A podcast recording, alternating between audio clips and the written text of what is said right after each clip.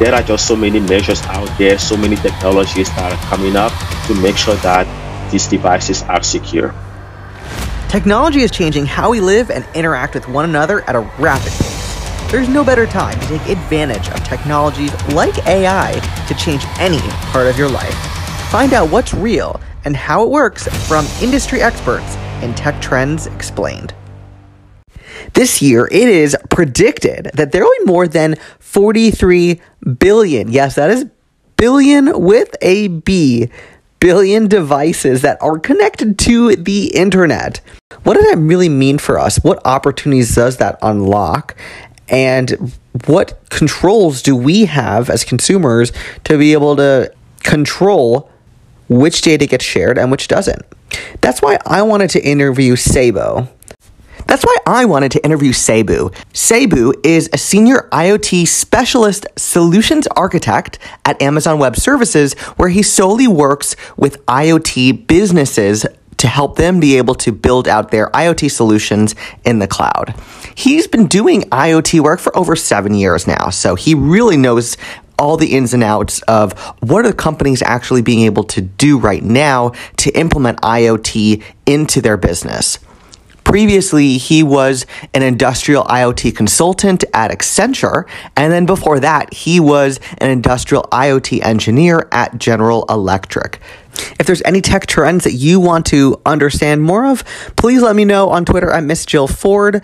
I really want to make this a place where you can understand what are the tech trends that are changing our society. Maybe it means that you could go and start a new business, you can go change careers, you can go and evolve your current career, but now is an amazing time in history because of all the innovations happening in technology. So please enjoy this conversation about I O T, the Internet of Things, with Seibo.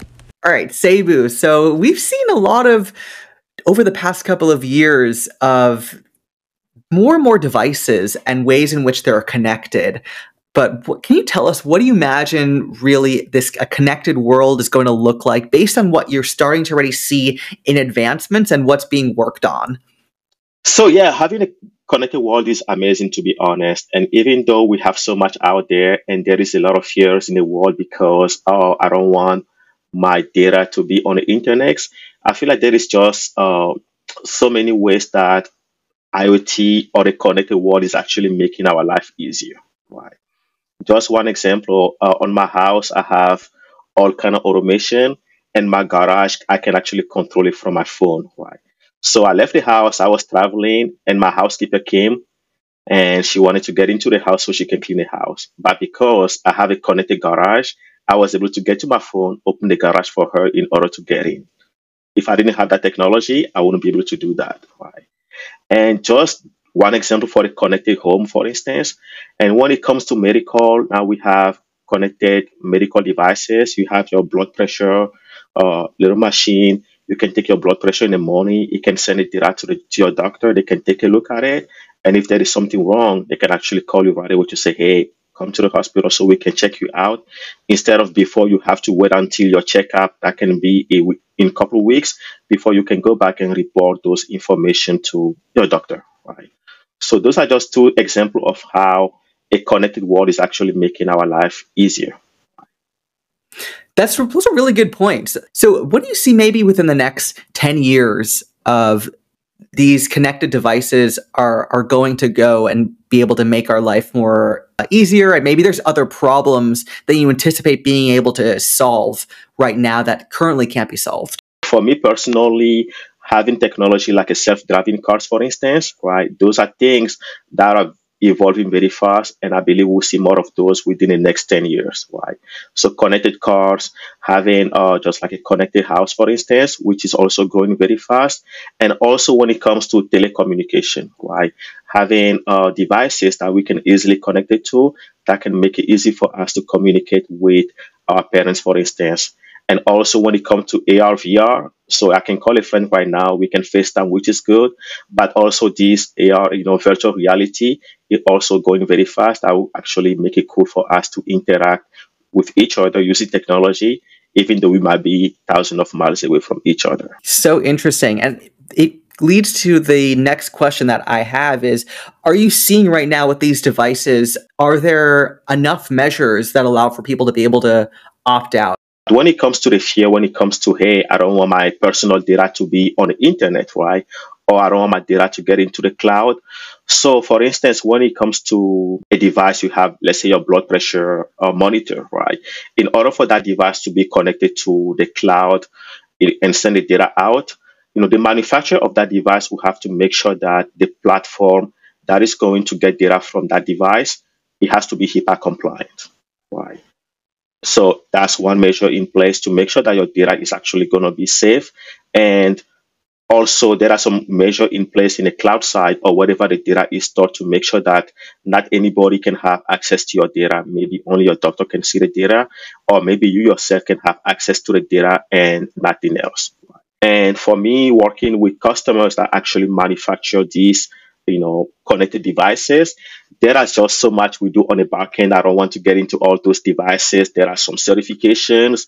There is just a lot of things we do on these actual devices to make sure that this device can only talk to uh, what they can, right? To one endpoint, for instance, and that cannot connect to somebody, or maybe nobody can actually hack into your IoT device and have access to your data. So even though those things happen, there are just so many measures out there, so many technologies that are coming up to make sure that these devices are secure. Can you explain how five G is changing the landscape of IoT? Yes, five G is definitely helping. So I will give you one example, which is not your, your phone, because most of the phones at least have some kind of four G technologies. But I do work with some you know, customers, let's say in manufacturing, right? And they have some remote sites in places out of nowhere where there is no cell phone towers, for instance, right? And there are some private five G providers out there, but these companies, they are looking to use some kind of cloud technology. They want to send the data to the cloud and being able to use A I M L to actually drive some operation outcomes so they can be more efficient and increase productivity. But because these sites used to be very remote and there is no way to have a physical internet cables out there to get them connected, it was very difficult. But now with the emergence of five Gs, we are able to use this technology to connect all those uh, manufacturing sites in remote places, right? Using five G technology to get them connected, send the data to the cloud.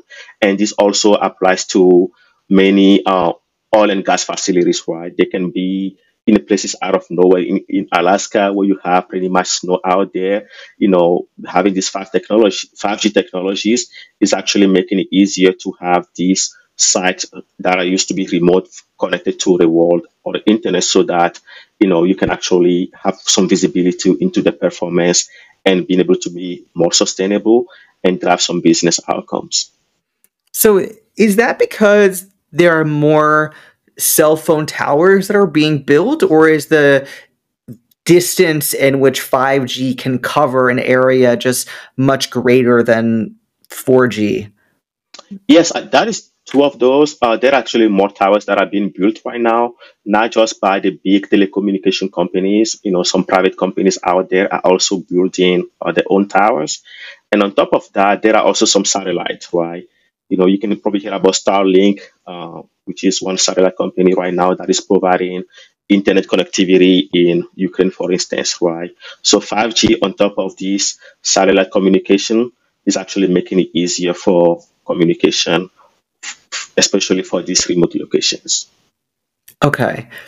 It seems like it, it, what's even more fascinating is that the amount of capabilities, the computing power that's on these devices, even their devices are getting smaller, and yet they're still able to do a lot of stuff. So what are some of the innovations that have happened uh, within the past ten years that allow for, one example that comes to mind, everything for me is I always look at health and fitness related innovations, and there's been so much in that space. So there's a company called the Oura Ring, where literally within a ring, it'll be able to track, like detect how much you've slept, but it's just this tiny a tiny ring. So I'm curious, how is it that the devices can be really small and still be able to do a lot of things? Yes. So that's actually a good question. And it is all about innovation, right? Technology actually came a very long way. And recently, like, you know, I don't know if you know about E S P thirty-two, that used to be uh, a very small, tiny, you know, microcontroller. Now, on top of your E S P thirty-two tool, you can actually deploy some what we call machine learning, right? So machine learning, you know, instead of having to send your data to the cloud, for instance, in order to compute all your machine learning in a cloud, you can actually deploy a machine learning locally on a very small E S P thirty-two device, right? That's how far that technology has come, and it just keeps evolving every day to make our life easier, right? And making sure we are connected in a safer world. Can you clarify, what is a microcontroller? So a microcontroller is actually a very small device, right? So you have, like, you know, let's say you take your smart T V, for instance, right? It has many, many components, but a microcontroller is actually going to be the brain of your smart device. So if I want to, let's say, I want to turn off my T V on my phone, right? The way that I actually send this command to my T V, and my T V being able to execute this command, is actually through the microcontroller. You can think of that as the brain of your device or the I O T device. So the microcontroller okay. actually enables your device to get connected to the outside world and being able to receive comment from you or from the outside world without having to be there physically. That's so interesting. And as you were saying that, it made me think of the Jetsons. And I think a lot of people, when they think about what the future could be like, and with I O T, they think about the, the Jetsons. And so how far do you think we are from a world in which you've, you mentioned A I, you mentioned I O T, and you have all of these devices of everything where it knows when you're coming home, and then maybe you've got a robot that's making you your favorite meal that you know that you want to eat, and it's like perfectly timed when it comes home, when it's ready for you to eat at home when you come home from work or something. Uh, how far do you think we're on that from that type of world? I think we are pretty much there. Like, and because these new devices are just so powerful, they can actually give you this real-time insight, right? Let's say you have a computer vision. So you are a customer in manufacturing, for instance, and you're actually using some computer vision for your quality control, right? So you want these devices, this Jetson device, to actually process everything very, very fast and let you know right away, hey, this product that I have is actually defective, right?